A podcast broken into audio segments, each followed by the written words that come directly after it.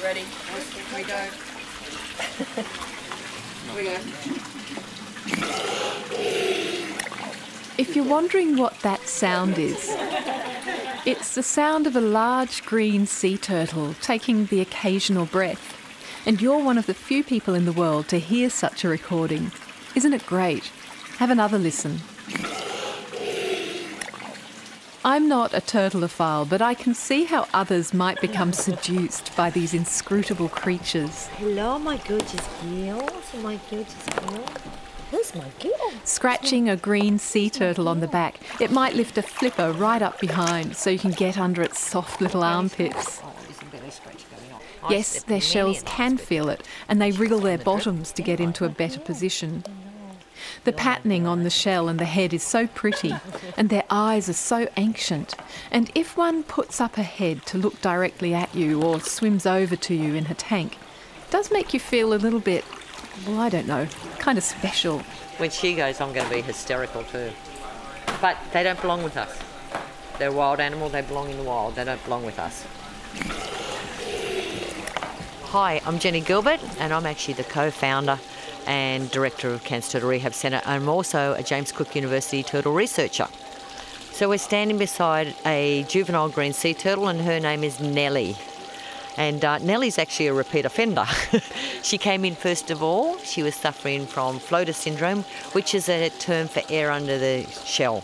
So it can be caused by a lot of problems. They can have an impaction from marine debris, which causes a blockage in their gut. They can get overload of parasites in their gut, which is from a compromised immune system because we have our water out there sometimes is not good quality. So, unfortunately for turtles, they can float for an awfully long time before they die, and it's a very sad and long death for them. Here in far north Queensland, I'm exploring all things turtle. There are communities of passionate volunteers up and down the coast who have trained in turtle rescue, bringing in turtles that are mostly found by passers by, washed up on the beach, starving and exhausted, or injured by boat strike. And it turns out there's also a growing number of turtle hospitals run by both marine experts and so called ordinary people, concerned amateurs who are becoming citizen researchers. At Bowen and Townsville, Cooktown and Quoin Island, Mooloolaba, the Gold and Sunshine Coasts, and Cairns. Jenny Gilbert, a zoologist and marine biologist, is an authority on turtle health. So when she'd recovered, she was diving and eating and doing turtling things, and we released her. She had a satellite tracker on her back. Two years later, we actually noticed that there was pings sitting off the shore for four days in a row. She was close to the rocks up in Port Douglas, and we picked her up, and she was suffering from severe starvation. And she also had these cauliflower wart growths on her, which is fibropapilloma. The sick turtles first get checked at the vet and then head to a clinic in Cairns. And Jenny sometimes keeps her sickest turtles at her home overnight, and they rest on a saltwater soaked mattress. So the decision had to be made then, you know, what do we do with her? We actually went to Cairns Diagnostic Imaging and said, can we put her through a CAT scan to see if she had internal fibropapilloma? Because if she did, unfortunately, you know, it's not a good story for them.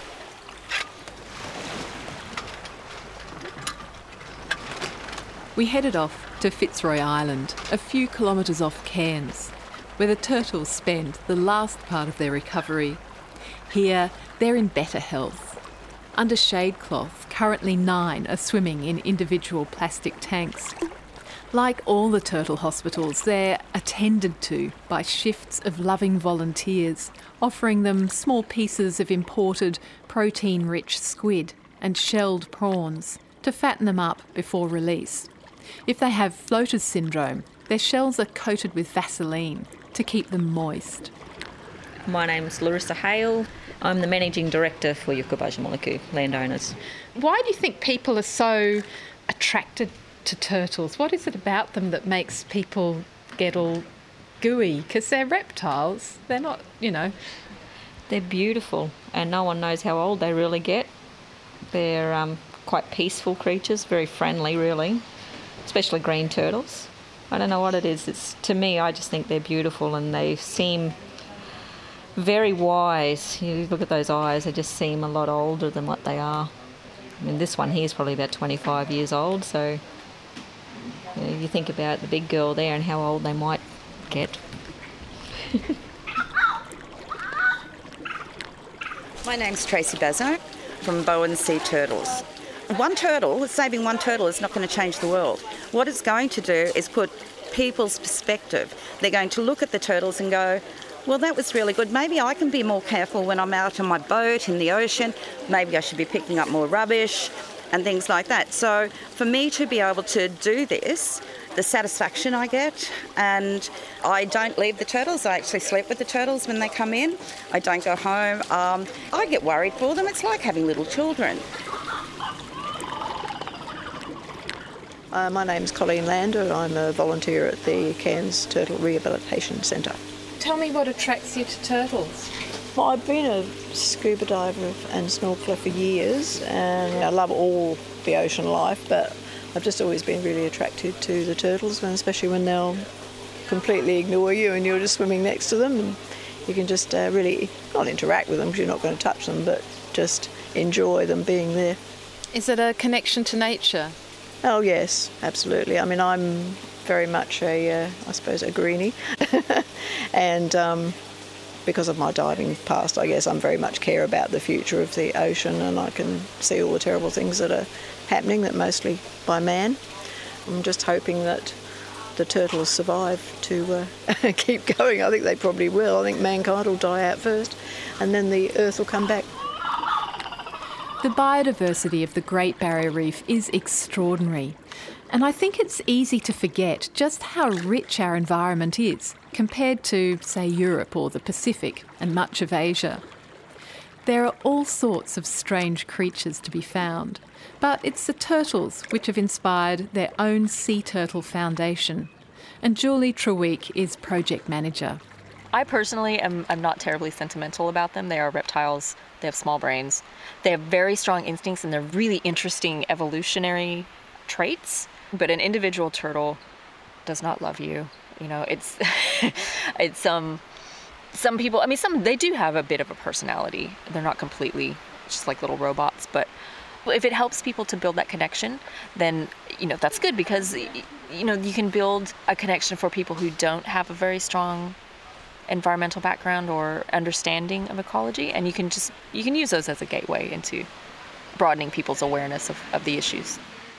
Jenny Gilbert's Cairns Turtle Rehab was self funded back in 2000 with just two volunteers, and they looked after four or five turtles a year.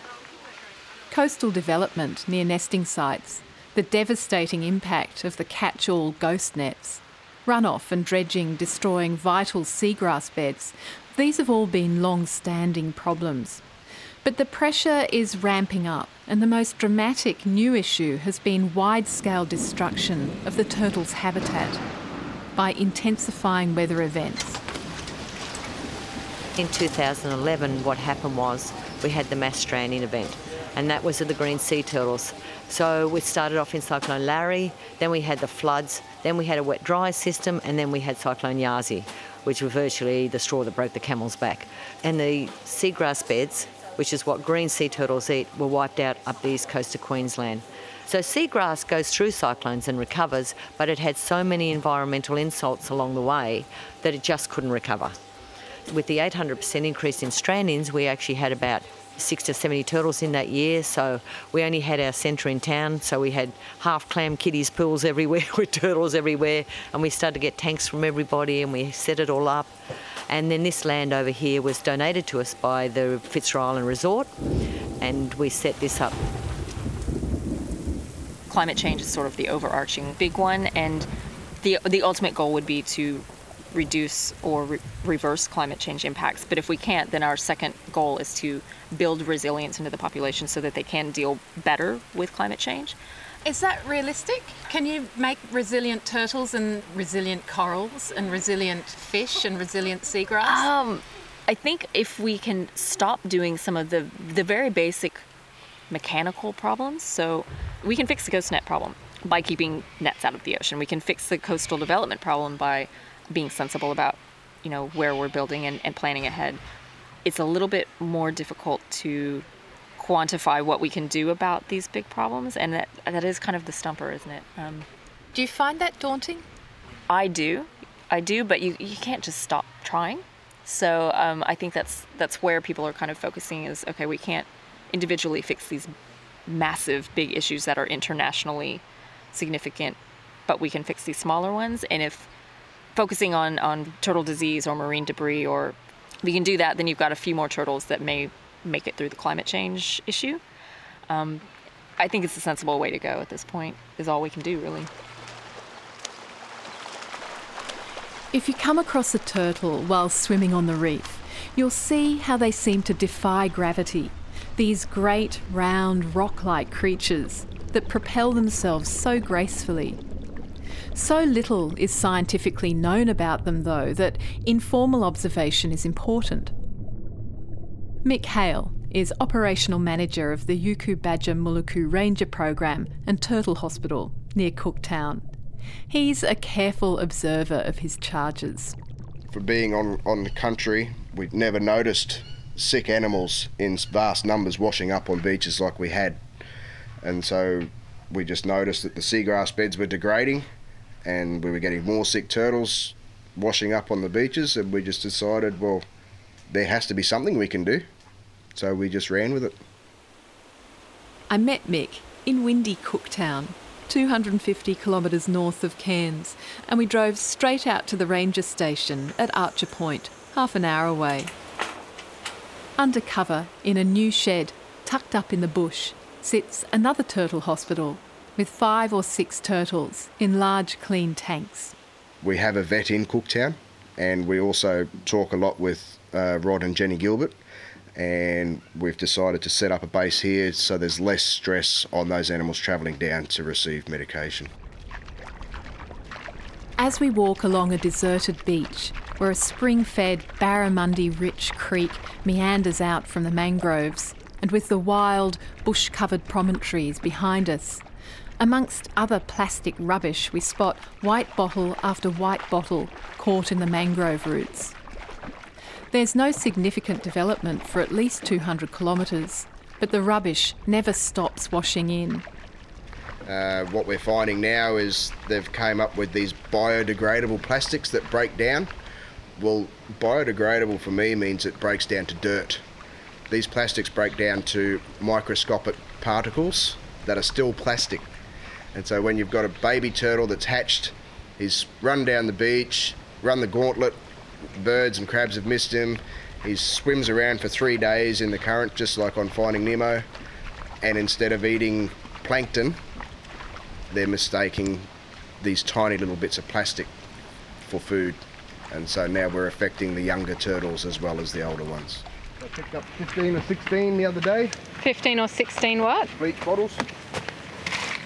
More there already. All of this is washed in. Yep, plastic bags, green bottles.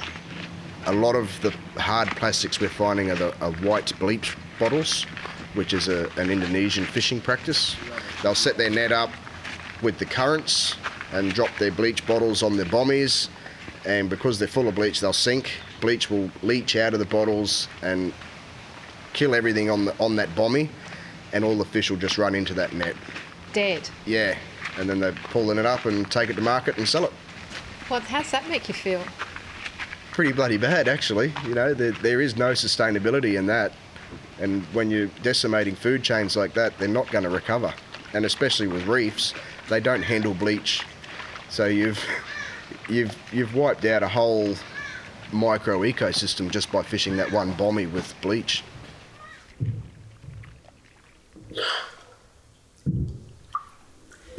Back up at the shed, some of the turtles are really active in their tanks, swimming round and round with an eagle eye for the possibility of a nice bit of squid or a scratch. You can hear one bumping the edge now. A smaller hawksbill turtle lies more quietly and moves away if you approach. The turtles can be there for quite a long time, a good year or two. All depends on how quickly they can put their weight back on and if the weather conditions are right to let them go at that time. in the months where we've got our 40 knot trade winds blowing most of the time, we'll wait until that just passes and then we'll let them go to give them a bit of chance of finding their grounds again. The Queensland coast is the harshest environment in the world for sea turtles. Is it? Why? Just because of our, our trade winds and, and stuff like that, the big currents. And I find that quite amazing considering we have six of the seven species of the world's turtles in our oceans. Being the harshest environment, you think they'd prefer to live somewhere else, but no, they're here. So they're kind of adapted to stress, but Yeah, they are reptiles, they've got slow metabolisms, they take ages to grow, they get used to their environment over many years, but if sudden changes occur that they're not used to, then that's where the stress can occur. it's important to take turtles back to where they came from. So the one we have from Port Stewart, that'll be an eight-hour drive. But it's it's important for the community too to see that animal come back to where they found it. It gives them ownership and responsibility of that of that animal itself. What does that lead to? It leads to a better respect of the plight of the animals. Not everyone realises how badly affected they are by the larger cyclones coming through, and for people to find a, a turtle sick, bring it to us, have it returned a year later at full health, and then released on their country where it came from, it, it really makes them go, wow, these animals have got issues. We, we need to do something more for them uh, more care for your seagrass beds, implement go slow zones where you know turtles are feeding. That's a real good one to stop boat strikes. I can't help feeling these turtle hospitals and all the rescue volunteers are part of a nationwide and perceptible shift in community attitude towards their local environment, and that's happened over the past couple of decades. The reef, in particular, is a really clear example. There's a willingness to get involved all along the length of the coast. I could definitely say there has been a, a change in the community. You know, you, you've always had the, the right minded people in a community, but often if they're not a majority, then they're pushed to the side. But the majority is shifted towards conservation. It's not, not just about out there having fun, it's about how we're having fun and not doing any damage while we're doing it. The Junior Ranger program is a part of the Yuku Baja Muliku's proactive community efforts. I think we have 43 junior rangers with a waiting list at the moment. Non Indigenous and Indigenous kids, it's trying to break down those barriers between the different groups. And we do all sorts of things. We focus a lot on turtles because of the Turtle Hospital, and the kids get involved with different things from that. Last year, we brought, I think, seven turtles into the beach so they could see how we tag them and measure them and all that, so they got hands on with the turtles. It's a really positive program. Like we do the Junior Ranger float in the festival each year so people can see what the kids are doing and learning about.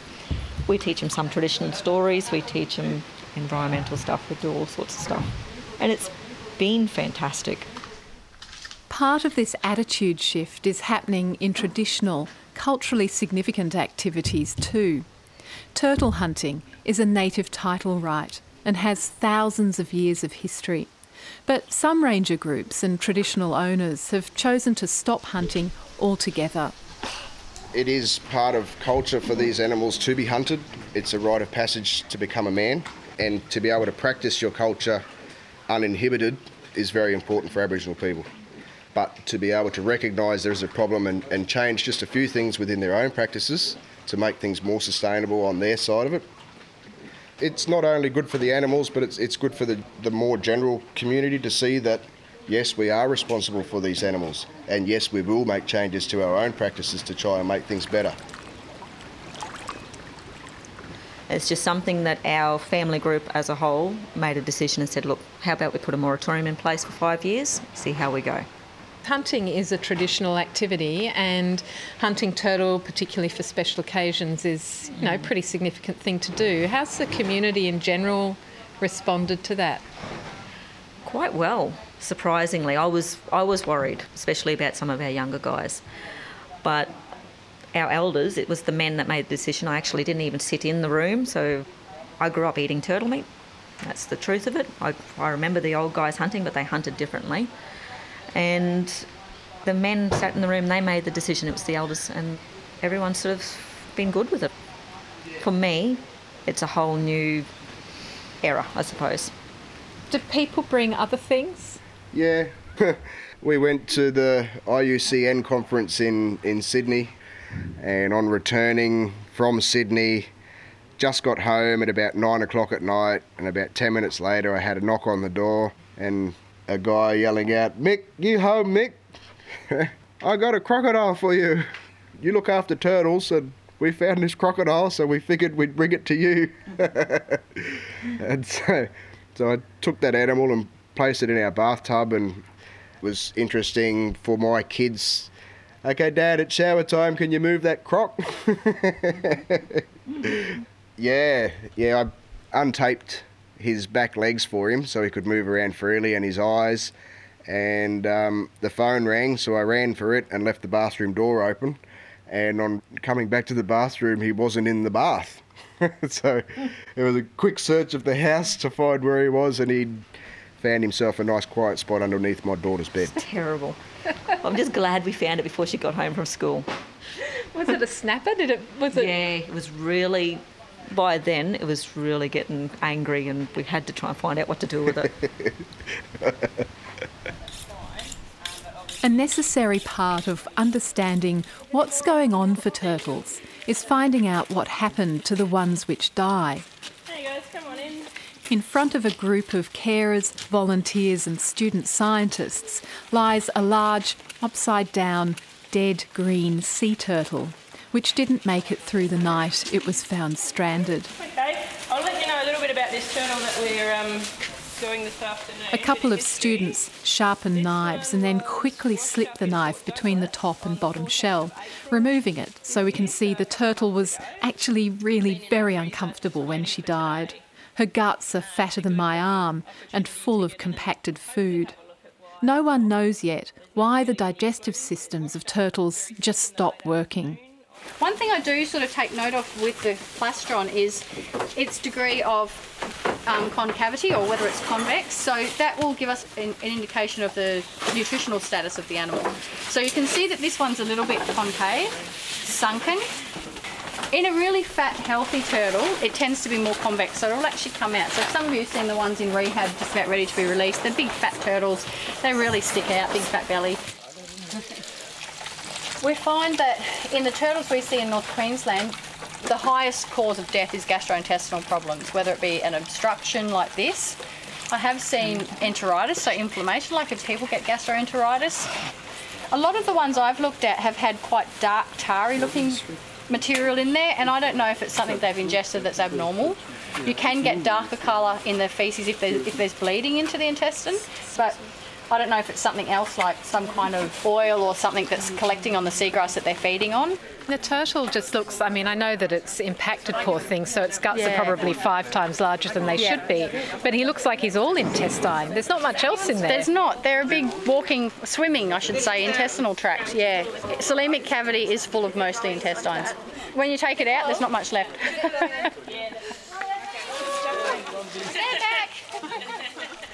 Yes, I'm Ellen Ariel. I'm a senior lecturer in virology at James Cook University. Are like a little black box. We don't know what's inside it. We can only see that it's not doing really well on the outside. Whenever we encounter a problem and we turn to our usual toolbox, then there's just nothing there. That's it.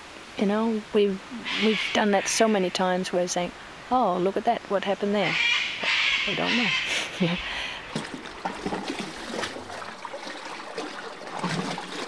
Because so little is known about sea turtle health and behaviour, all the rescuers, qualified or not, are on the front line of research.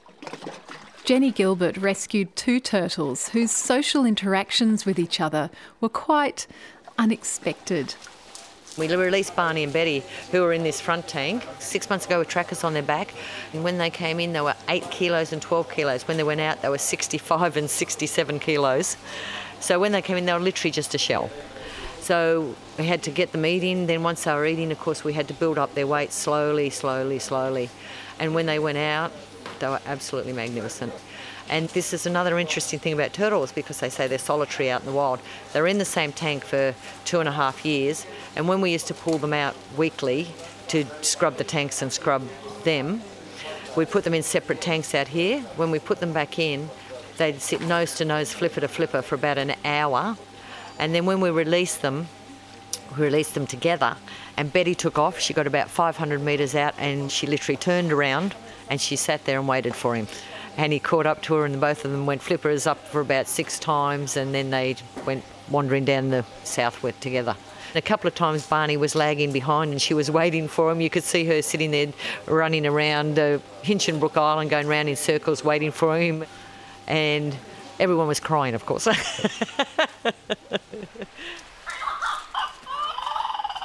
the reason why I'm interested in her take on personality and social behavior is because I'm thinking, well, from the point of view of, of really dissecting this in a scientific manner and saying, well, what are turtles actually capable of? We tend to regard them as stupid reptiles and, oh, they're stupid and they, they don't sense anything, they don't do anything, they don't seem to have any social behavior, but I think that's wrong. I really think that's wrong. I think they're capable of all sorts of things. It's just us not being able to see that. This story begs the question of cost. How do you justify it? That's why we call it a six million dollar turtle. um, so I think the passion of rehabilitators, as I was saying to you before, we started off with two. We now have 210 volunteers here. We're driven by the fact of every turtle that comes in here. If they go back into the breeding program, it's a benefit. If they go back into a population program, it's a benefit. You think about it, I mean, turtles, yes, they do die out on the reef and they die naturally. Unfortunately, we're accelerating it. The major, major threat to turtles is anthropogenic. Anthropogenic is human induced. And if we can actually rehabilitate an animal and we can put it back out there into the ocean, what we're doing, let's try and do something back.